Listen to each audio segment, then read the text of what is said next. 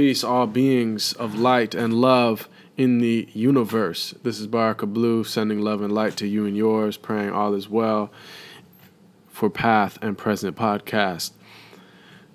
For this week's episode, I sat with Dustin Craun, who is a good brother, uh, a very special and unique individual who I've known for some years and who has founded Ummah Wide. Ummah Wide is a digital media and film production company which uh, seeks to show the stories of the Ummah, uh, the global sacred community of Muslimin, and what the believers are doing all across the world. And it really is using the cutting edge media, digital media, to showcase these things. And Dustin just got back from a world tour all around the world, Southeast Asia, uh, Middle East, and he's working with all these exciting startups, people that are doing good things all over the world. So I sat down with him for Path and Present podcast, and it was an enlightening conversation indeed, and I hope you enjoy.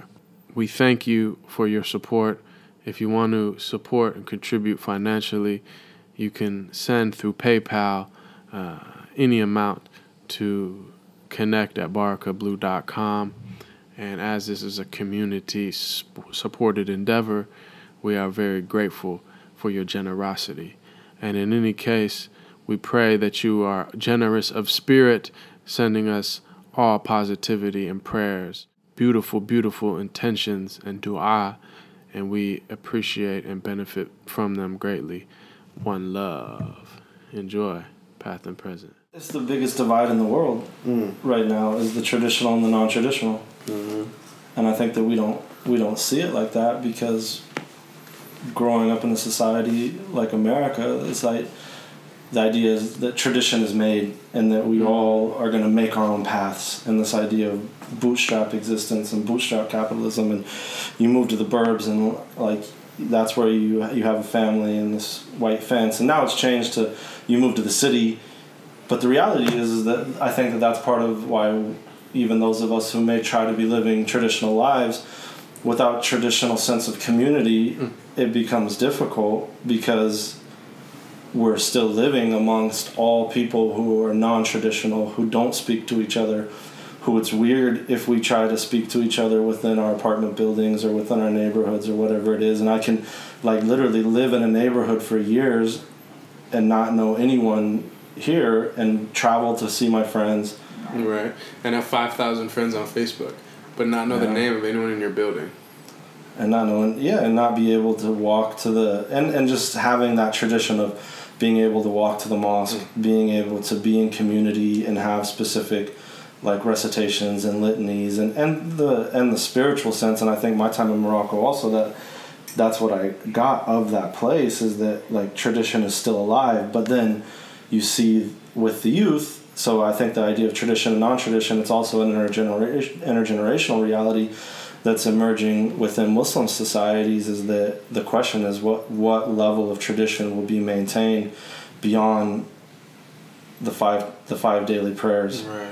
Like if if if all of our faith has just become about that, and that there's not those extra spiritual aspects involved in it, people don't live by the masjid, maybe people don't even go to the mosque, maybe people don't even pray, and people are going to the mall mm-hmm. more than they're going to the mosque, right? I think that that that's the reality that we live within. It's just that the that the society has has been sliced down those lines, and I think that there's a, and I'm not saying it's so dichotomous that you can't live within both both existences. I think very much that as someone who works in media, who works in the digital space, I believe that there's ways that we can talk about uh, tradition, and I really like this term from Enrique Dussel, Latin American philosopher, of transmodernity. Mm-hmm. We have to think of how we go beyond modernity and reclaim what's traditional while understanding that our, our lives are, are hybrid lives of our existences across many space many spaces across many ideas of identity and realities of identity of who I am as a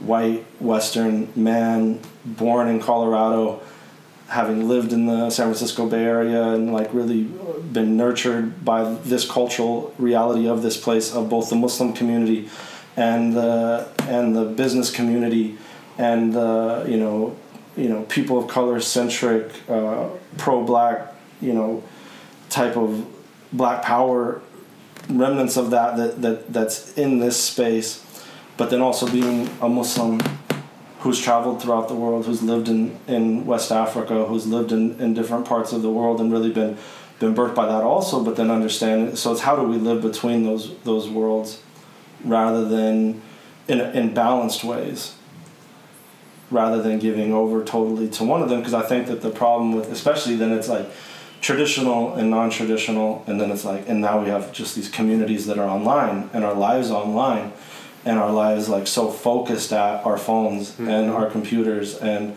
our screens that i think that the world is so disrupted because of how interconnected to different parts of the world we can be through technology that we still don't know how to live with this. Mm. For sure. And I think there there's a imbalance in some people that you know can you can make an idol out of tradition or out of the past, you know, and a perfect example is in that Moroccan household. We talk about the grandfather and the grandmother, like that grandmother who was still living when I was there, she they told me she lost like something like 15 children in childbirth or in infancy.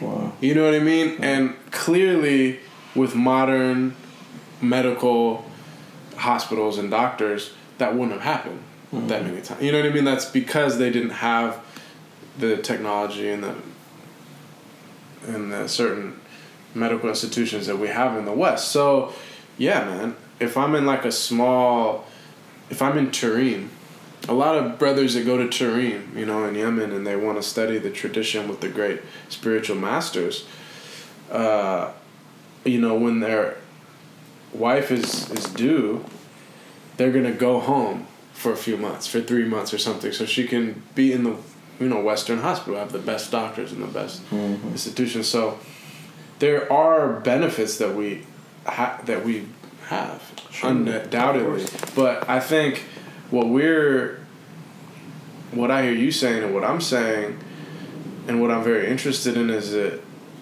what we're up against is a pretty dominant paradigm which doesn't really understand history, doesn't understand the intellectual history, has a very whitewashed view of it, has a very Eurocentric, and even that, a very Enlightenment, right? They just talk about the Dark Ages, they don't talk about the actual, you know, they don't actually study the thought of like St. Thomas Aquinas or like the actually brilliant shining lights that lived in that period, even in Europe, let alone what was mm-hmm. going on in the Middle East or Africa or China or India and, and, and other places.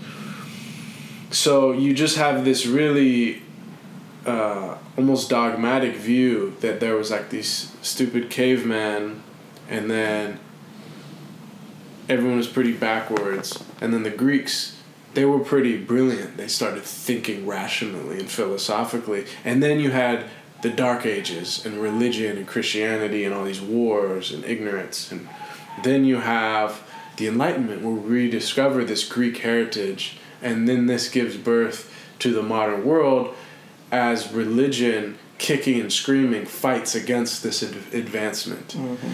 And so, you know, that's the paradigm that just a lot of ed- quote unquote semi educated Western people have, college educated Western people have.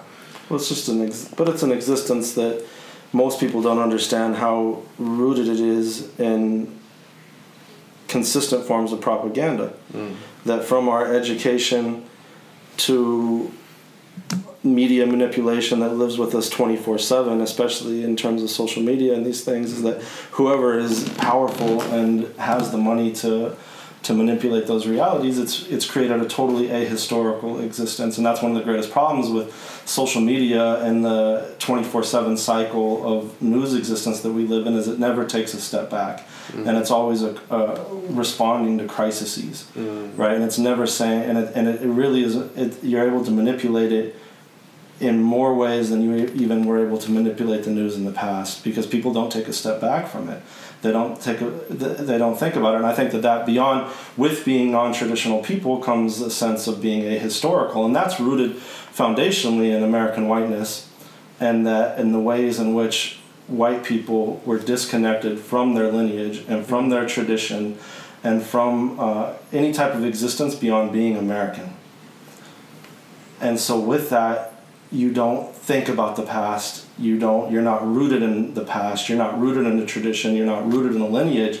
And these people don't know that. And so they essentially they make up their tradition and then and then they just ignore largely the great you know series of genocides that led to the point that we're at today in human history of the reality of what 500 plus years of Western modernity as a global system, as the first truly global system in the history of humanity, what that has done to people and how its worldview, how its cosmology is is forced upon us in ways that we understand and ways that we don't understand. And I think that a lot of even my, my own work and my academic work really is about this this question of the dichotomy of the mind and the heart, of of a heart centered consciousness that Islam would teach us that our reality and our perception is centered in our heart versus the the mind centered realities of Western philosophy of Descartes' understanding of I think therefore I am, mm-hmm. meaning it's it's that that politics of recognition, and that has foundationally to do with the recognition of the self and therefore the God self being placed above God, above uh, revelation, above uh, you know systems of, of tradition and, and existential questions about creation right? And then that, and then from that, you have this scientific worldview that emerges that is a totalitarian worldview and its in its idea that it it it's false in the belief that it doesn't say that it's from it's ahistorical, right? So it doesn't say that it has cosmological roots. Mm-hmm. It just is imagined that this is scientific and it's right. rooted in rationality and therefore it must be true. Right. It's unbiased. Everything else is biased. This is like yeah, the sword of truth. They don't acknowledge the philosophical underpinnings or even the debates and discussions which give rise to this specific type of worldview attached to it. And even uh, we were just in, my wife and I were just in Mexico, and we were visiting a lot of the, the Mayan ruins there. And I mean, it's really incredible places to visit um, Coba and Chichen Itza and in Tulum. And we were with this tour guide, and he was kind of giving us a very. We had two different tour guides, uh, one younger and one elder, and the younger one was very much giving us a worldview of the Spanish, mm. and he was talking about the Bering Strait Bridge and how this idea that that uh, people somehow walked across the Bering Strait and that there was a land bridge at one point. And this is there's no uh, real really fossil records or anything mm-hmm. in this of this passage, and so the the proof of it is very sketchy. Mm-hmm. But yet.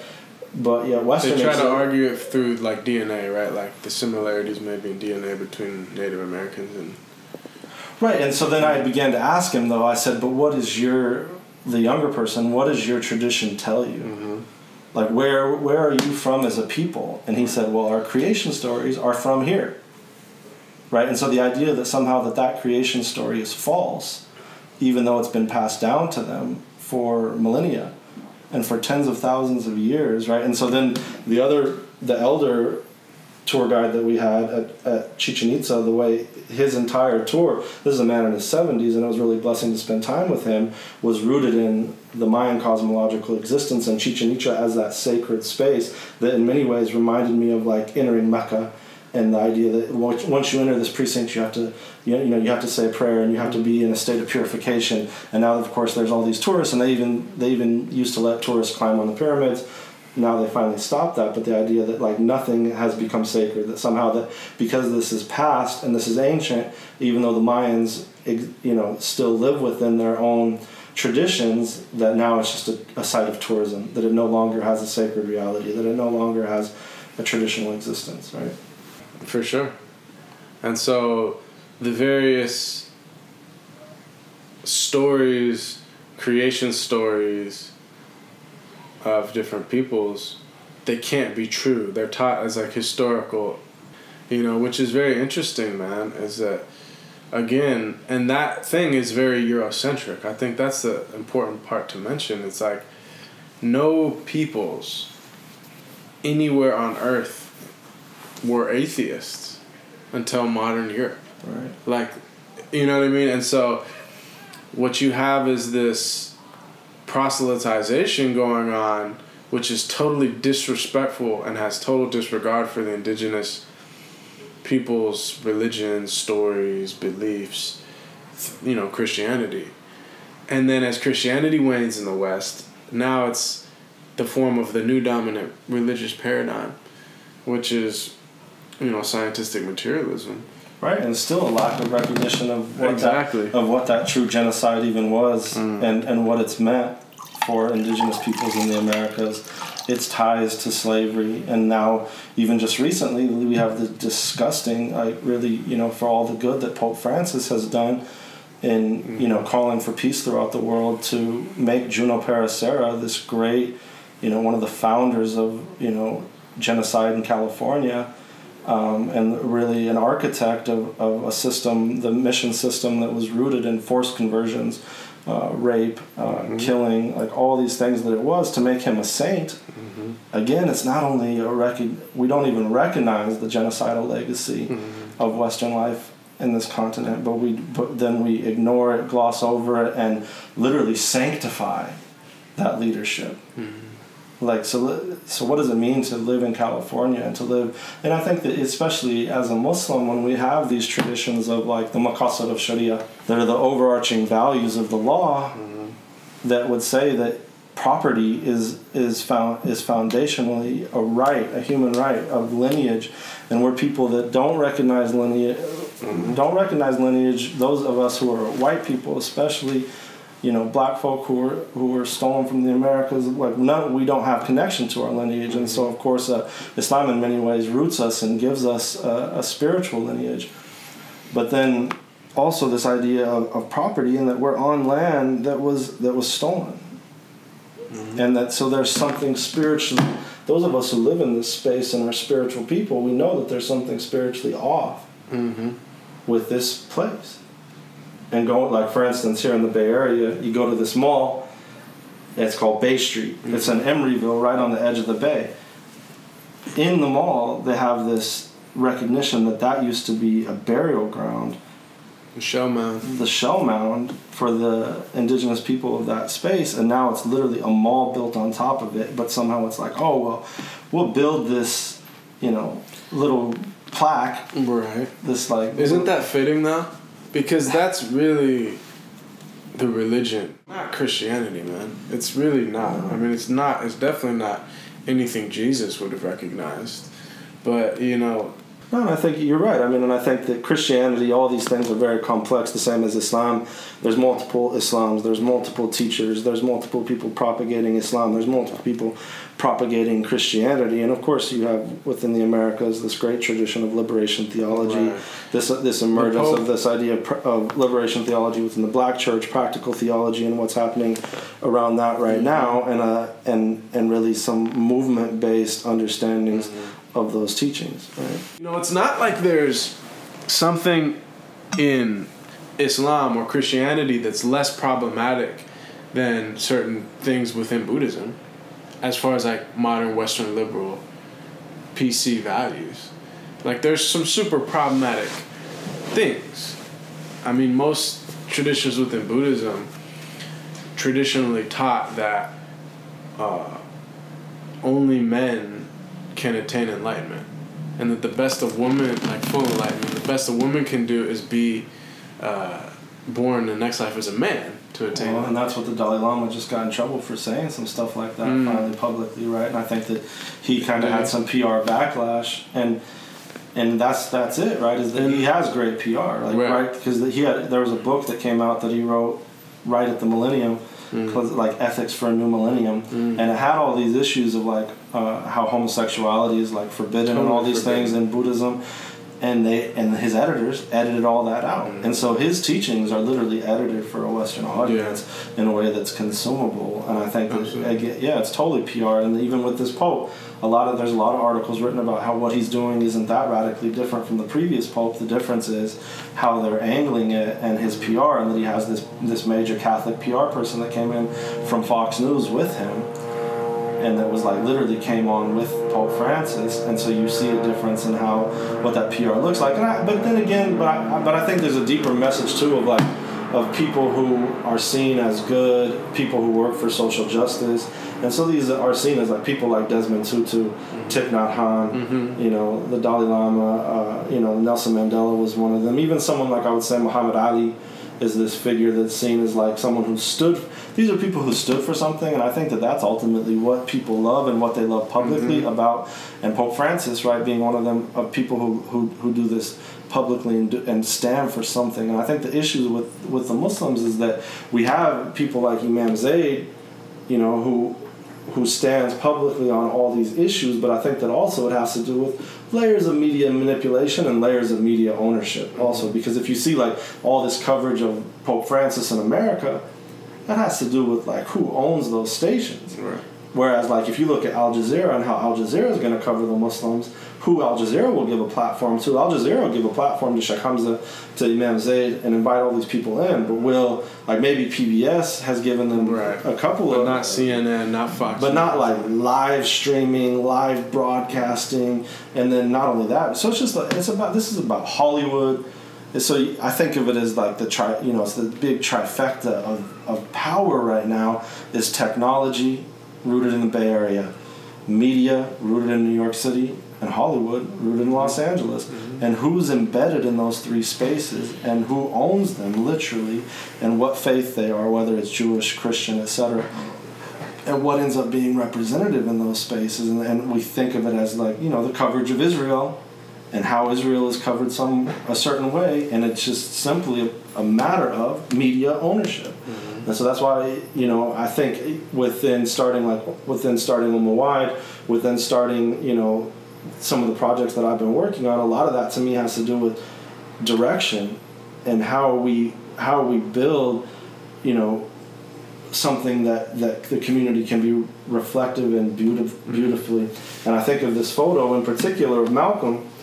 In starting Ummah Wide, I reflected a lot on it. Was Malcolm standing on a corner, selling newspapers? Right, and so here's Malcolm before he was known popularly and in media here's him hustling to sell his, you know, Muhammad Speaks on the streets, being one of the founders of the person who built that institution into what it was as a, as a big national newspaper ultimately.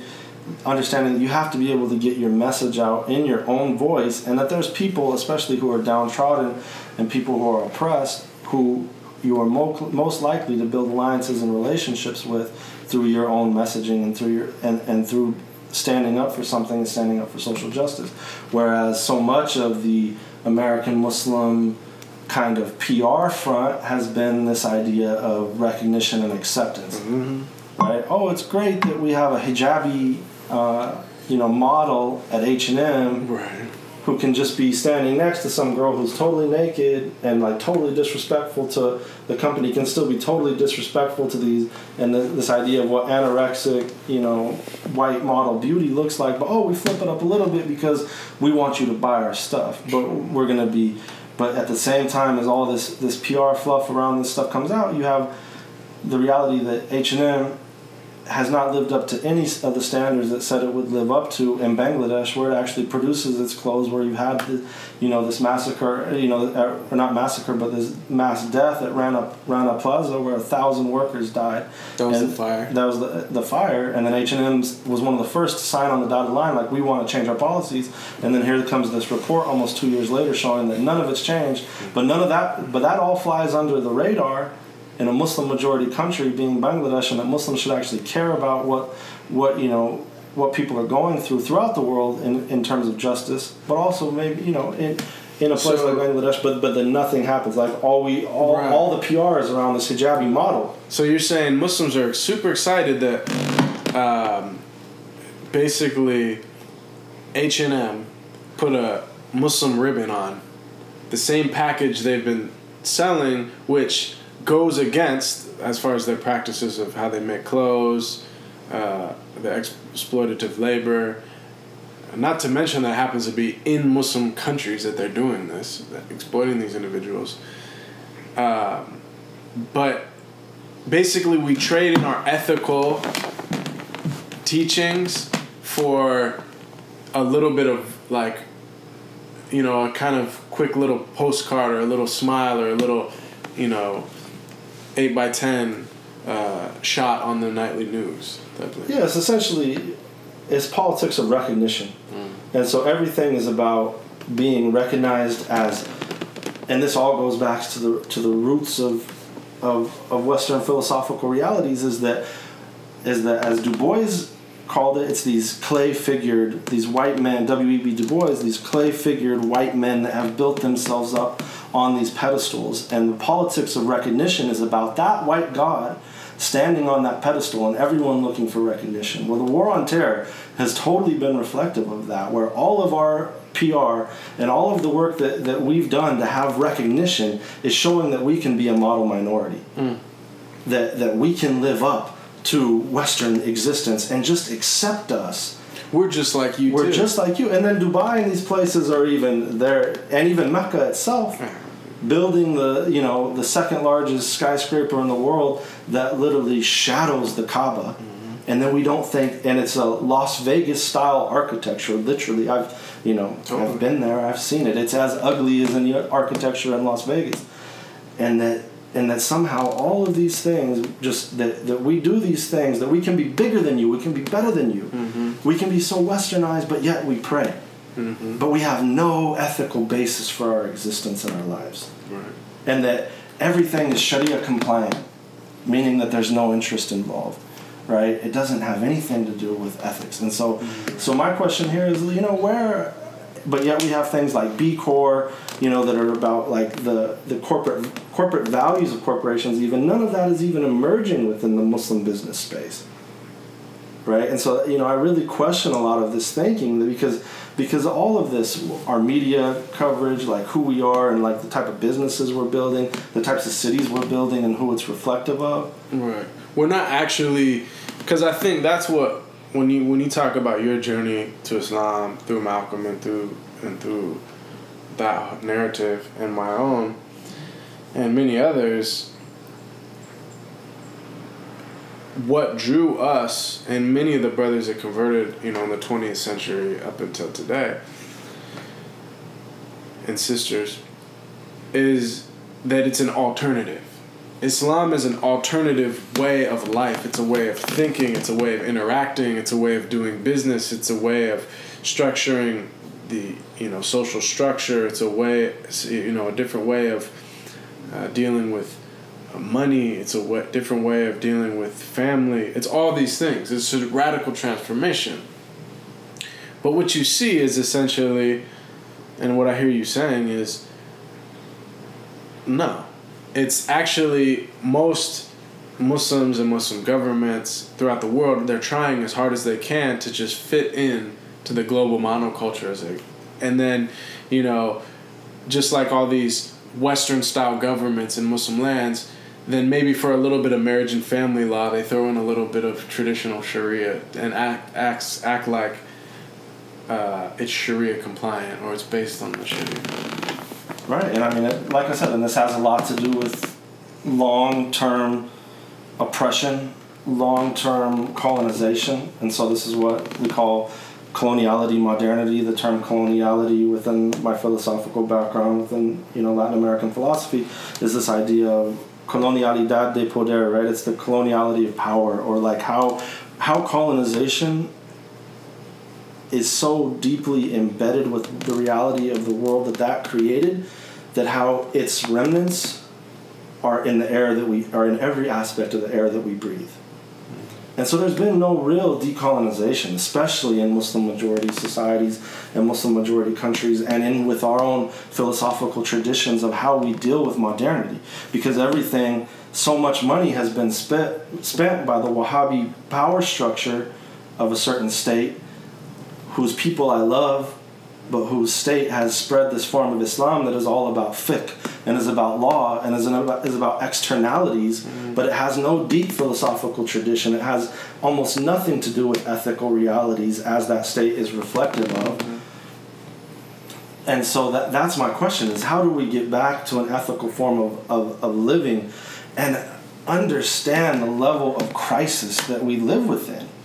because neoliberalism, the form of capital, global capitalism that exists today, that is not regulated, that is only about bottom lines and increasing global capital in, in emerging markets, in Western markets, and keeping this thing going, as it exists, will destroy humanity within the next hundred years.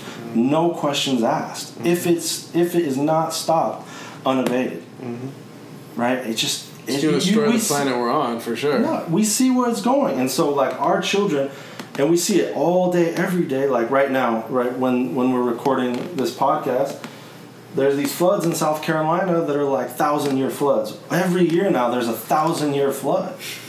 So how, gee, that, but but yet within, but again, look at the media manipulation and the coverage of the thing, mm-hmm. when all it's called is extreme weather. It's that new reality of extreme weather never mentioning the term climate change. Because talking about climate change and talking about stopping the means of production would mean that you might actually have to admit that you have to stop consuming and living the the nefs, the ego base ego self reality that we live. Hmm. Yeah, I mean, back to like the that whole recognition. I saw a video that was floating around on social media maybe a week ago, and it was like very well done as far as the production budget. You could tell it was well recorded and stuff, and it had all these various Muslims. I don't know if you saw it, and they, it was like I'm Muslim, but did you see it? It's like I'm Muslim, but I'm not a terrorist. I'm Oh, that Muslim, was, but the, was that the BuzzFeed one? I think it might have been, and it was Yeah, just there's so, a couple of those that came out recently, but I think that's the BuzzFeed one. it was one. so ridiculous because again it's just this politics of recognition and it's like imagine if for you know the fact that we i think a lot of people could see that and be like oh okay yeah that's cool there's some like cool muslims out there but just try to imagine putting another quote unquote minority in that box and have them doing it for instance if there's a bunch of black people saying i'm black but I don't. I'm not in a gang. I'm black, but I don't ha- have a child out of wedlock. Um, I'm, you know, basically talking about all the white stereotypes that dehumanize this population, and then being like, "See, I'm okay. I'm okay." You know, I mean, it's just And I mean, that's why from our beginnings with Wide, that's why we've just been unabashedly, we're going to be who we are, mm-hmm. and we're going to cover what. so. What's your vision for Ummah Wide for those that, that don't know? I mean, I mean, it, it's growing and it's changing, but I think I originally started the company with the intention of living into the Quranic call of humanity to know one another. This idea of ta'aruf that's in the Quran, which is one of the, the verses that most struck me in my own journey to Islam, was that we as human beings were made to know one another. We were made into races, races and tribes to know one another, right? That idea that our differences could actually live into something that is God's dream. God's dream for humanity, as Desmond Tutu puts it, in a, you know he has a children's book and a and a, a, a full length book of this title is is that we that we know each other, that we're in relationship with another, that we build things together, that we intermarry. And the best times in Muslim history is when it was the most open culturally, and that there wasn't this culturally, uh, you know, colonizing version of Islam, which is what Wahhabism and, and Salafism has, has, has done to certain parts of the Muslim world. But that there was an openness there were, where, where people intermarried, where cultures came together, and we saw the beauty that emerged from that. And so my question has always been, what would that look like, especially living in a place like the Bay Area, where we have every type of intermarriage right now within the, you know, the beautiful Muslim community here. What does that next generation of children look like who are, you know, Filipina, you know, African American children, or mm-hmm. you know, Pakistani Moroccan, or you know, Mexican and Tunisian, or white and you know, Arab, mm-hmm. or you know, these global diasporic realities that we're living into. What does that mean for us? And so I think that, and also it's a reflective of what I believe is a global moment of a, an emergence of a global generation of young people who we live very our lives very connected. We have a lot of similar lifestyle tastes. We have a lot of uh, very very similar cultural tastes, while also having our cultural differences. But we have so much that's in common that if we build beautiful media that appeals to one another, I think that, that it's a it's a major space that's missing because you end up with these you end up with these you know I don't know how to say it, but like white majority owned ideological spaces that are not creative, that are that that only live into this politics of recognition reality of I'm Muslim but right? And allowing people to produce that type of content rather than producing like really creative work that actually tells our own stories in all of their complexity of the refugee Shia, you know, sister from Pakistan who's who's in this country trying to build unity amongst Sunnis and Shias because she don't want to see that that world that she grew up in reflected for her children and you know being like as she is as 20 22 20 years old or whatever right like what are those so basically saying the untold stories but i think it's larger than just the muslim community in terms of, so that's where as a as a uh, company we're thinking about what's next in terms of something larger than even even Ummah Wide mm-hmm. In the sense that as you were mentioning before before we started recording this idea of maybe all people but definitely myself as an artist and and I think as you know individuals who are authors or who are making media, where you're within a specific uh, spiritual tradition, and you're trying to honor that, and you're trying to uh, help that flourish and pass on that that lineage, and you know bloom that beautifully, but at the same time, you're trying to find a way to articulate uh, articulate that with such a universality that it speaks to all people. This this idea of being universal without recognizing histories and without recognizing struggles mm. and without recognizing specific realities and your own situatedness within that reality of who who am I as a white man with certain layers of privileges that and how do I exist in the world and how do I exist in a world where I can I can do good in it and I can and I can you know be in solidarity as much as possible with those struggles while recognizing that I love all of humanity. I love all of human I love all of creation. And I want to work because I want to work for our creator who told us to live a life, you know, to serve that to serve his creation and I think that, but I think that there are a reality where, and I think we've been talking about this, you know, in our conversations, of where within our own conversion stories are we're, we're open to this universal reality of existence. And that's why one of the reasons why we're open in, in terms of being seekers and reading all these different texts and like going to different gatherings and sitting with different people. But then we get so into a space like as being muslims because we see like the level of need, the level of crises, all of these things that we become. And we, the level of beauty of yeah, the tradition. Yeah. And each tradition is like a language. So you learn a language, you be able to, you have to be, you know, you learn the grammar, you learn the cues, the codes, you learn the, you, all the subtleties of it to be able to translate that language.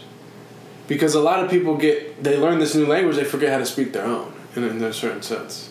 Yeah, and I think that, you know, and I, I think of it from the perspectives of like our friends right? That we knew since high school. That knew you as like Jamie, mm-hmm. knew me, you know, still know me as Dustin, but no, but knew like that is not the Dustin that I knew in high school. That dude was crazy, mm-hmm. right? And now all he is is this Muslim cat that's on some Muslim stuff all day, every day. Right, and so my, my point is, is like I think that my my work, my my writing, my you know my the work I want to do, I want it to be able to uh, be approachable for everyone, and so that's why I think that we have to speak to Muslims, but we also that I think that there's such a crisis of identity within our own communities, and especially like even white community. I think about white communities all day, every day. Like white folk are some of the most lost people in the world, right? And that's why it's reflective of white of why white supremacy can still be seen as an, a solution for these people as to how to live their lives, right? Is because no one's ever done deep work within that community of saying like how you know like of dealing with the depth of what that problem is and how we would t- how do we talk to white people about whiteness in a way that will allow them to accept kind of what's happened. And that they still have and recognize that they have their own struggles that they have their and that they have their own humanity and that they can bring good to the world but that there has to be a recognition of of what this racial past has been and what the racial present is lived as for that to happen I want to like bring it back because I think a lot of this ties in really interestingly. Because we were talking about you know this uh, I'm Muslim but you know this policy of trying to be acceptable, and I think what's ironic about that for Muslims and immigrant Muslims in the post 9/11 world is that for those of us who our exposure to Islam was pre 9/11 through hip hop and through African American culture, art, music, uh, literature, movements, activism, etc. The Islam that I was always first exposed to was that Islam is the blackest thing you can do. Like to be Muslim is to truly attain pinnacle authentic blackness and in a, in a strong way to opt out of trying to be white. Like it's the furthest thing like it's turning away from that. And i think that's what that's how the nation articulated itself in a real way. Is like no. Like you don't need to be like these people. They gave you this false religion. You worship this blue-eyed blonde-haired cracker. You know you know that you need to be purified. This this is the afro-asiatic true black man's religion. And so in that sense it was this liberation tool. It was a tool to liberate people that for 400 500 years had been told they're less than they're subhuman they're this and this. And it was a spiritual social liberation. To tie that in with what we're talking about with whiteness is that in many ways Islam was then and it still is something which I think I heard it from you first this idea of apostasy from whiteness. So when white people convert to Islam, it's seen as like apostasy from whiteness. And I whether it's intended by the individual themselves or not. And I remember like first becoming Muslim and being around black Muslims that told me like, "Oh, you're not white anymore. Like you became Muslim, you gave that up. Like you're one of us now." You know what I mean? And being like, I don't know, like, like is, but but this idea of that that's an acknowledged reality, and um, I just I'm sure you have some thoughts on that. So I was wondering what you it is that to a large extent. It is le- it is an attempt at leaving whiteness, and I think for a lot of white Muslims, it can become that. But then a lot of white Muslims make the mistake of then not wanting to recognize the racial reality that they live within and the privileges, the way that they may be privileged within general society, the way that they may be privileged by immigrant communities, you know, amongst amongst Muslims. And so you have to be very, very conscious of it. And I think, you know, the hardest one that we have is, you know, is Sheikh Hamza. As much as we love Sheikh Hamza, um, he has a hard time because of the way he was raised. I think with his mother raising him in such an open way that that he doesn't see himself as a white person, and he makes that very clear. But sometimes I think there's a, maybe it's a hard time to recognize that what that racial privilege is and the way that he can be privileged compared to other scholars. And he's a great scholar, and I'm not discounting who he is and my love for him as my te- as my teacher that there's a lot of white Muslims that I've known like that, that maybe they're Muslim, but they still don't deal with issues of whiteness. So I think that the way I th- thought about it at one point was, yeah, it's like it's like an apostasy to whiteness, but I think that there, I think that the way that I'm thinking about it now is there's a degree of that, and then there's what I would call culturally specific white people.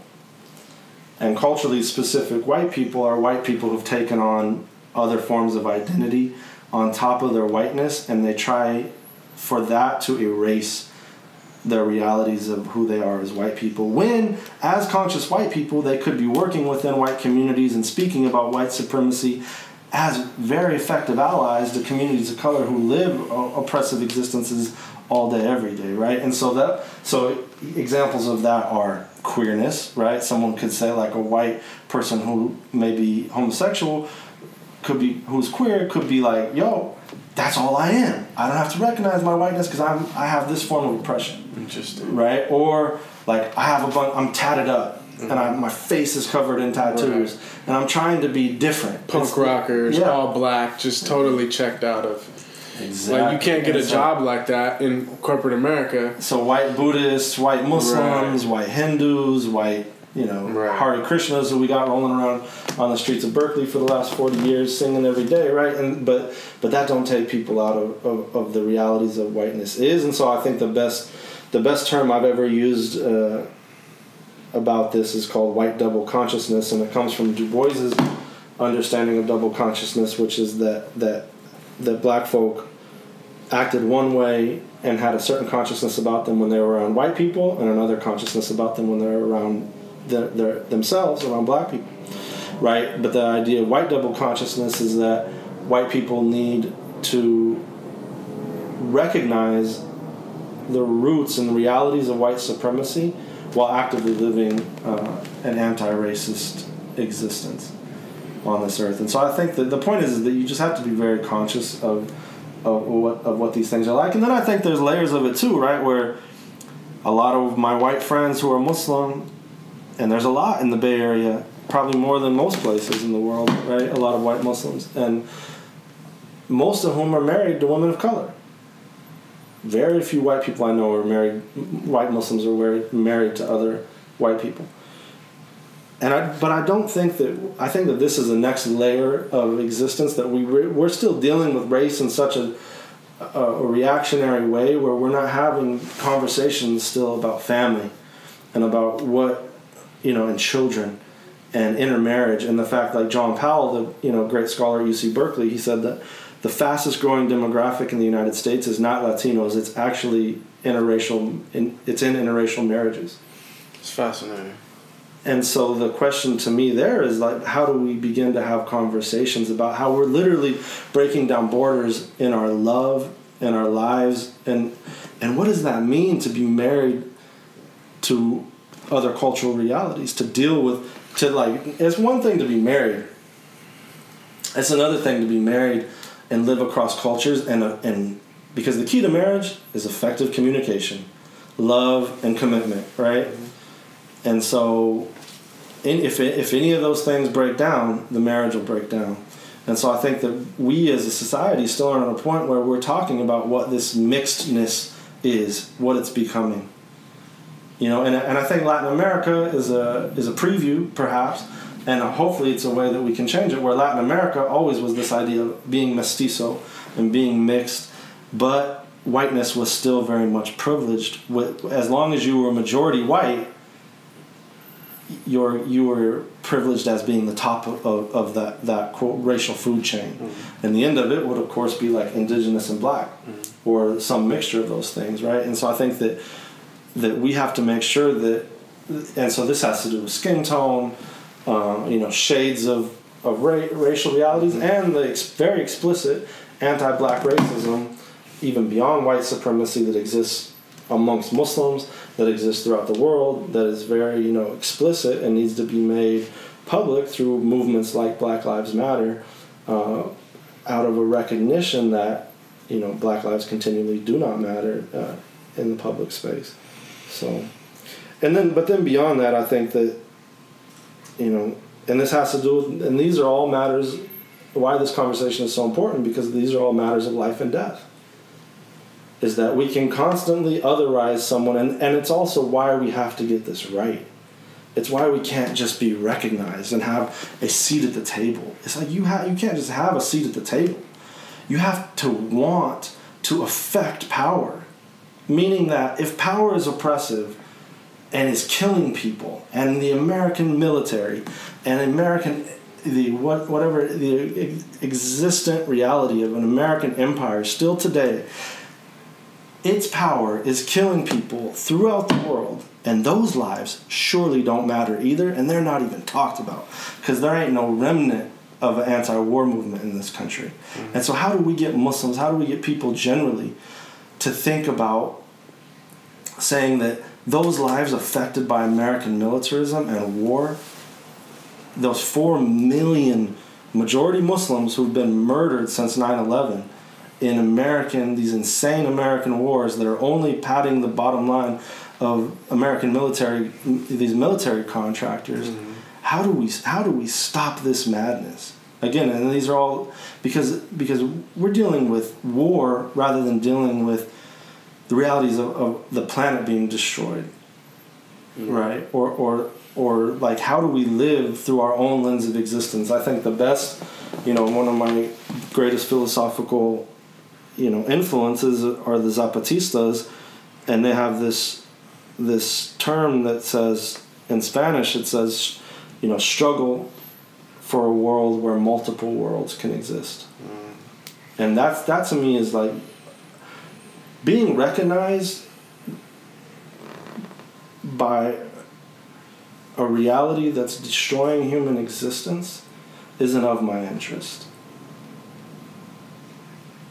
Being recognized by, you know, people who hold themselves up as false gods in a racial hierarchy and reality that's existed for 500 years and maintaining that those systems of oppression are not of my interest at all. Mm. My interest is struggling for so that all of these worlds and our worldviews and our knowledges can exist and can exist together and can thrive and flourish together because we need those knowledges to come together so that our children can continue to live on this planet. Mm-hmm. Meanwhile, the master race is having fantasies about moving to Mars. Mm-hmm.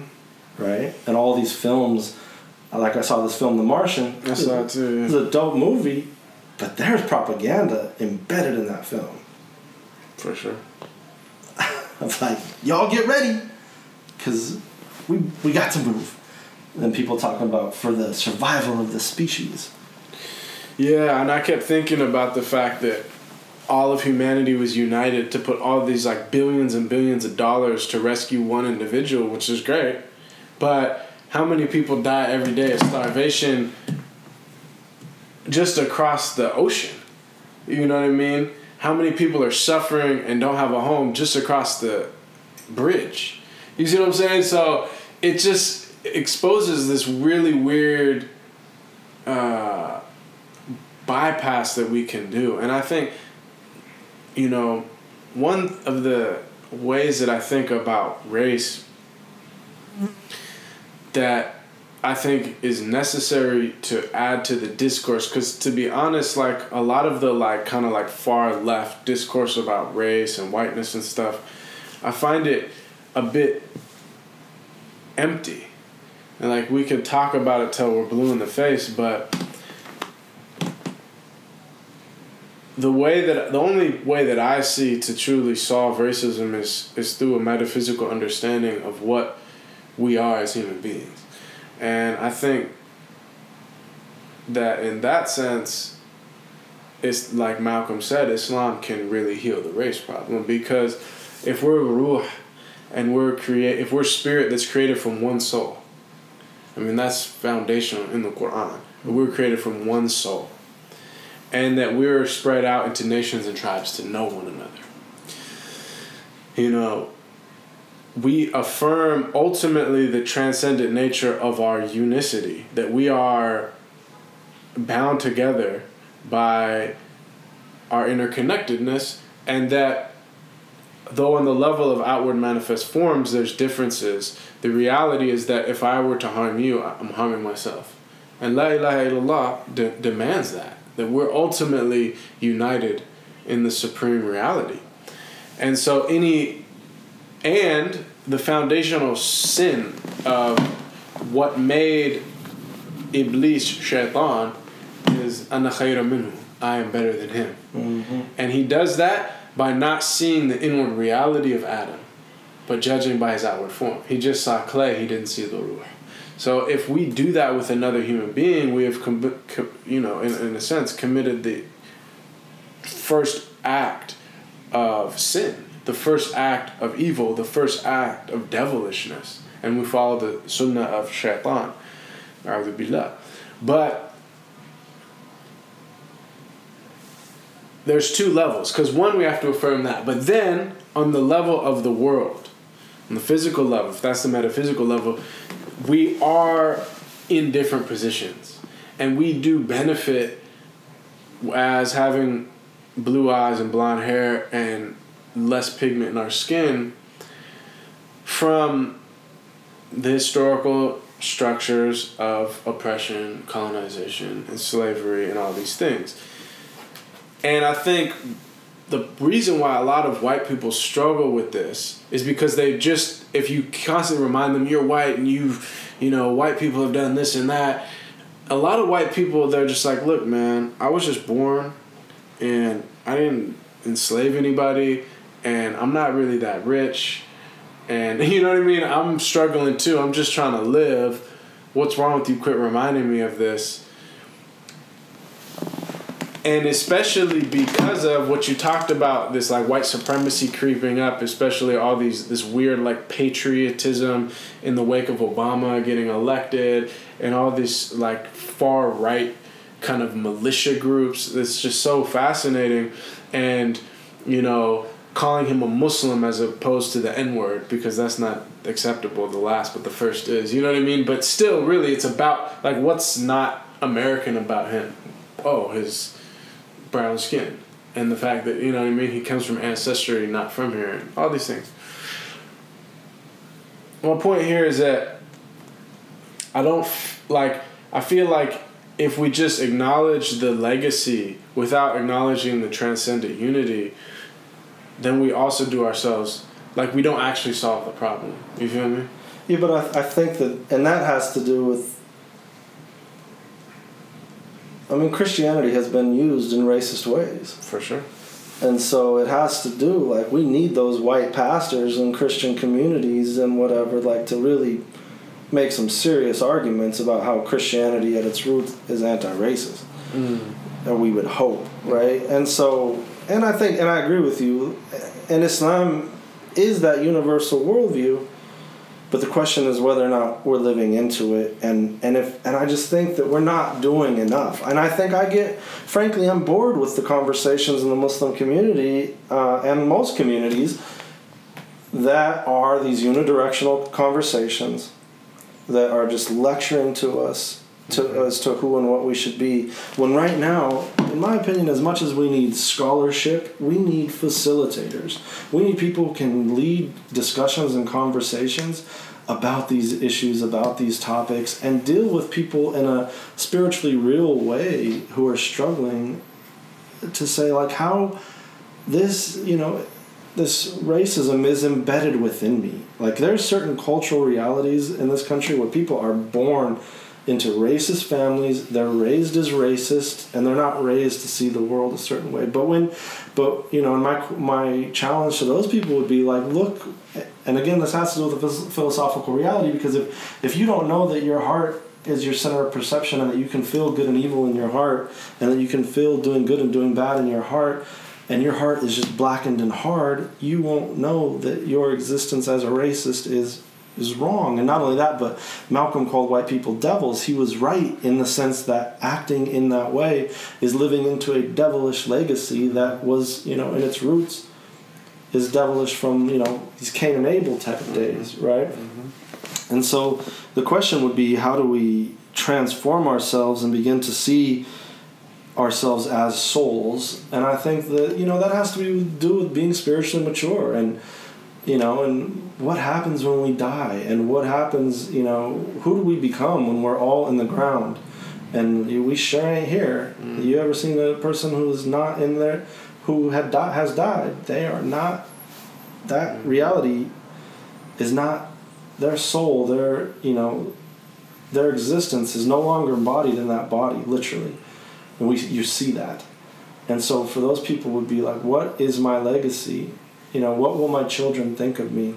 What, you know, we live in a, an existence where we will experience things that our children will never see. We can swim in the ocean and see coral reefs, and our children will not. Mm-hmm. By the time, even if we were to have them this year, right, even 10 years from now, they likely will not see coral reefs. We, we were when again when we, when we were just in Mexico, the beaches were covered in seaweed, and the whole Caribbean area is covered in seaweed because of this mass infestation of this seaweed that they said that came from some type of chemicals basically put in the ocean probably to disperse the oil spill that happened in the Gulf of Mexico. Mm. and now it's a national crisis for these countries that depend on tourism. And so will our children be able to walk on white sand beaches you know what beauty will be destroyed because of our way of life uh, you know and I think Saul Williams has this great line that is what what have you bought into and what will it cost to buy you out Mm-hmm. And I think that. And then he and, said, and then he said uh, something about buying into a mentality that originally bought you. Yeah. Talking about, you know, African Americans, particularly in slavery, like buying into a mentality that originally bought you.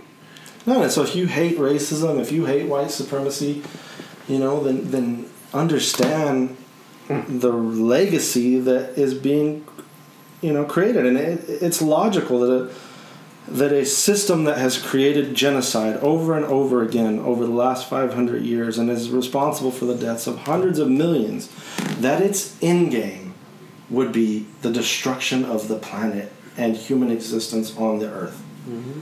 Like, that's crazy if you think about it like that. And so we have to see each other as souls to, to show, to see what is necessary like, and that's why Islam is hard. You know, people think, oh, Islam is easy. Man, Islam is hard because, in the sense that we have a lot to live up to.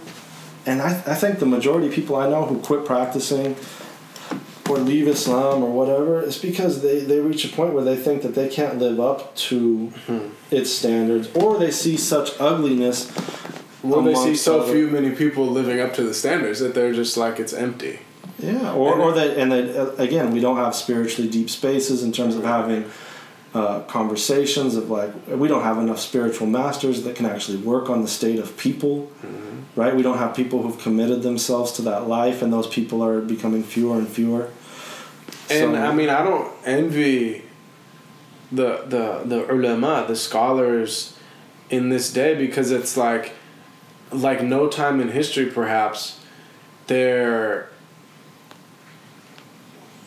becoming a t- you know it's a struggle to remain relevant. And there's there seems you know spending time in the arab world like especially man there's this type of distrust now of the scholars. Yeah, because they've been manipulated not you know a lot of them have been manipulated by state actors on this side or that side you know to bolster the this regime or that regime.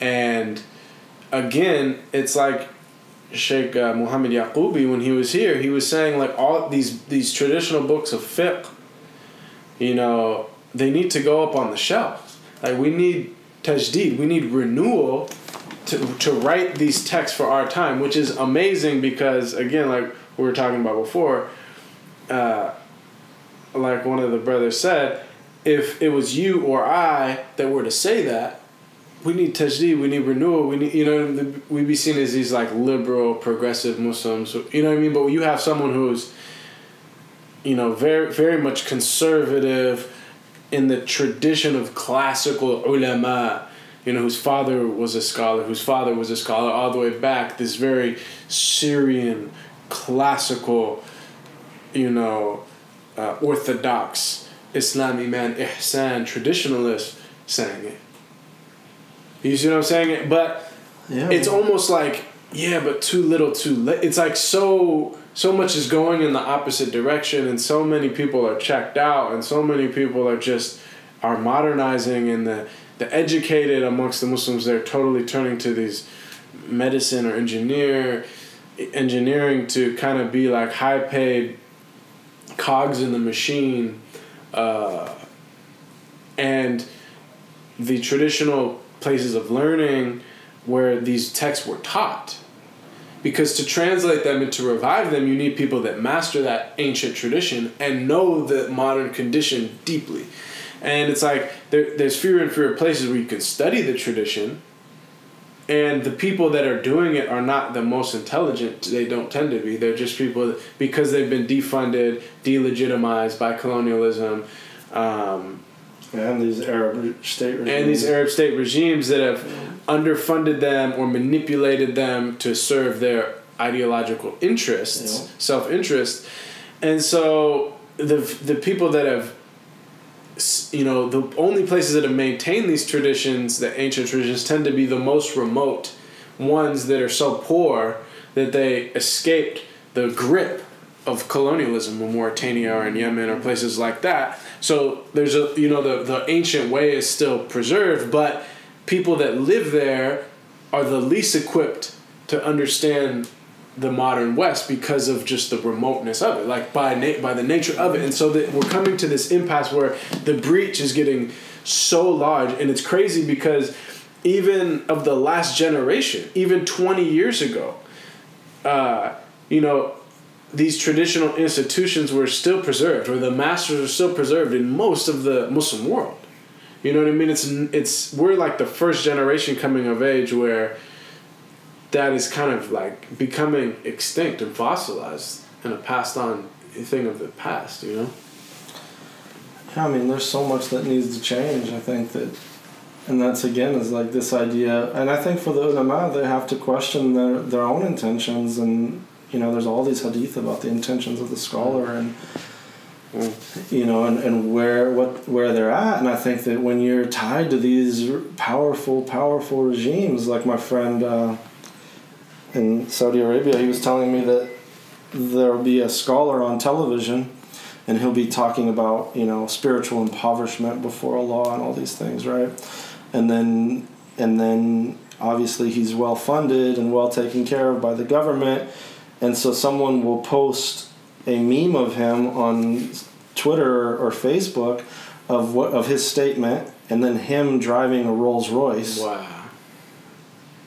and that this is what the youth think of the, the scholarship. Hmm. And so I think that it's, we need independent scholarship that hmm. is not tied to these really deep layers of power. And I think that also even American scholarship, right, that's tied to some funding issues related to the State Department that very much want to fund a certain type of Islam. I'm not saying that you know it's just we have to be really weary of what the, these this funding means for our for how people perceive scholarship right and i think a, a layer of what sheikh mohammed you know one of the things that put these fiqh books on the shelf is the need for female scholarship the need for real you know the the need to prioritize as men female scholarship like right that that we need to fight for that and say that like we want you know we need to support these sisters who are struggling to to become scholars who you know who might go to Zaytuna College but they most of them are not going to be offered jobs when they graduate from that college even though we know for a fact they're the best students mm-hmm. right? We're friends with them. We know that you know no offense to the brothers and but most of them would admit it too mm-hmm. that these young women are the you know we need them because you know women this idea i think you said it right? The the number of spaces that women can go to and have you know p- women teach them and the reality that women face as women on this earth right? The consistent abuse and just everything right? Especially being a Muslim woman who's like in a constant level of recognition as is, who wears hijab of being Muslim, how hard that is, what a struggle that is to go outside the house, like how depressed some people get and not even want to leave. Be like, I want to wear hijab, but I don't want to leave my home, mm. Right? And so the the the and the lack of that and the way that these things are privileged, I just think that so much has to change about the scholarship for them to be taken seriously by the youth, and a big part of that has to do with a like the need for women and female scholarship. When the the reason that that doesn't exist is it existed two hundred years ago, and the the privileging of certain ideological trends related to Salafism and Wahhabism and the you know destruction of a female class of leadership amongst Muslims directly related to that. So being anti-colonial and decolonial as a Muslim has a lot to do with privileging female scholarship. It has a lot to do with questioning uh, scholars who are related to these states and to these governments and and saying like how do we develop independent scholarship that's effective that will actually speak to the heart of the youths? and then how do we have you know people like Sheikh Mohammed Mendez you know Sheikh Abdullah Ali, Ali Ataie, all these you know great grouping of scholars uh, amongst us.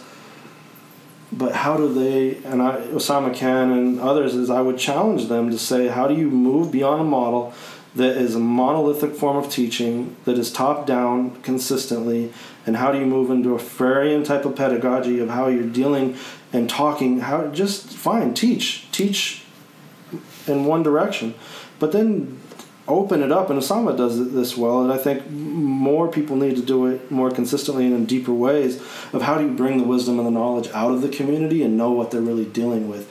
Because how do you as a spiritual you know spiritual leader mm-hmm. deal with the realities of what people are facing? Because man we have some Serious, well, yeah, that's that's the real struggle. I mean, and that's one of the the major things. I mean, and it ties in with everything you're saying about women because again, tajdeed renewal of the tradition, because again, if this is a universal way of approaching the divine and structuring society for the greater benefit of life on earth, not just human life, but all life, to have balance, to have uh, wholeness, to have healing, to support those members of society uh, in need of support, then you have to understand the context you come into. And if you come into a context which is modern as far as like gender norms, as far as all these things, it's so different from the pre modern world that these texts were written in that and not not let alone dealing with the intellectual trends that kids are facing coming up and studying in schools which seem outwardly at least to be to- go totally against what they're taught in their tradition what their parents believe in all these things i mean it's such a major undertaking that's necessary. And uh, Kabir Helminski, to your last point, said something interesting. He took a group of um, like Western students. You know, he's a Sufi sheikh, and he took a group of Western students of his to I think it was like Bosnia or something, and they sat with like a Bosnian sheikh. And the Sheikh Kabir from America was asking his students questions and what's your opinion? and this and that and they were having this really dynamic discussion. And the bosnian sheikh just noted like this is so strange that you ask your students questions. Like you have this type of dialogue and he and and sheikh kabir said well what do you mean he said in in bosnia he said you sit silently in front of a sheikh until either you become a sheikh or you die.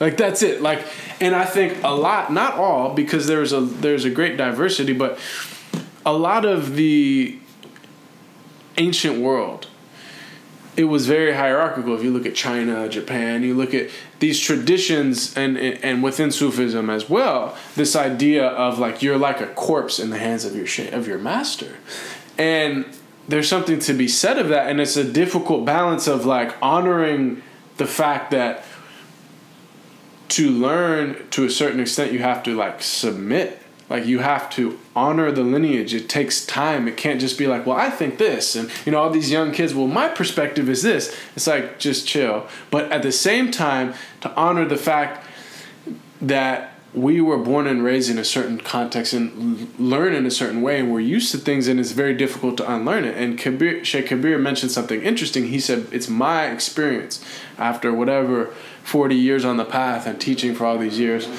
that western educated people and i don't just mean westerners but western educated people which is increasingly everyone on earth mm-hmm. they don't they don't that doesn't work for them. That complete submission, don't ask questions, it just doesn't work for them because we've been raised to ask questions and to Google it and Wikipedia it and think for yourself and be critical. And every p- paper you had to write was cr- criticize and think and add something new. You know, you can't just write a paper where you summarize. No, you have to add something new. You have to critique that thought. So we all are raised with that. And the point is that what does that mean for a traditional, you know, even like let alone Sharia, but like tariqah, where it's like this very kind of like lineage and you submit to your master spirituality. And uh, yeah, man. I mean, there's a lot more we could get into, but I think we've been talking for quite a quite a while. Inshallah, we'll have another chance.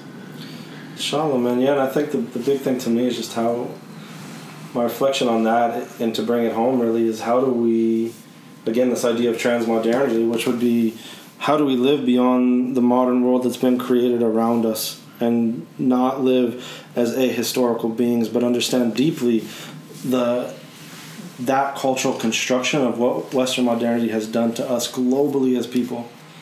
And so, an example of that would be what you're talking about would be Islamic education or Muslim education, would probably be the better way to state it, as a diverse thing that has to do with not only, and even in Muslim majority, because even in Muslim majority states, these things are chopped in half now. You go to Quran school and you go to some like little Western school, right? The American school or the British school or, or whatever it may be. And most of them do not have, like, you don't learn both. You don't learn a reality as a Muslim and a reality as a Western, mm-hmm. being someone who's being Westernized. Mm-hmm. So, how do we bring these worldviews together in deeply impactful ways, which t- t- takes into account spirituality and being ethical beings on this earth, right? And, and, and how do we transform you know human existence for the for for all people who who need that transformation which i would say is all of us at this point and get how do we get out of this you know these times that we live in that that are filled with war that are filled with you know division that are filled with you know environmental catastrophe because we have serious serious work to do. And i don't i for one you know want my children to think fondly of me when they think of me uh, you know, God willing, not to think, you know, what did you, what kind of world did you leave us mm, with? Mm-hmm. On that note, man, inshallah, Ummah wide can lead the way because it is. It's about hearts and minds. That's the true jihad of this time, man. No doubt. I mean, that's the true struggle. Is is hearts and minds. Is education. Is learning, and uh, more and more people aren't reading. I mean, obviously you're reading. We got a lot of books here, but the vast majority of people, man, they're they're not. Their sense of knowledge is online, and you know, media they consume. Their sense of community is online. The social media that they interact with.